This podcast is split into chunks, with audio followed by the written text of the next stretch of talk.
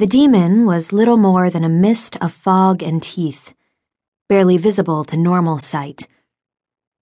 It coiled in slow undulations in the back seat of my Taurus as I drove through the night, the tires of the car humming on the asphalt in low, rhythmic counterpoint to the movement of the demon.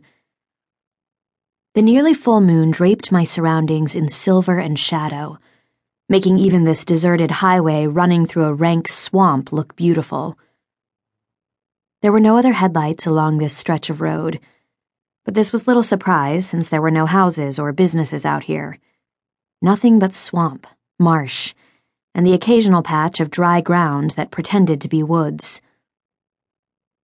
I could hear the demon murmuring softly to itself in hunger, and I stilled it with a nudge of pressure of the arcane bindings. It would feed soon enough, but I needed it to complete the agreed upon task first.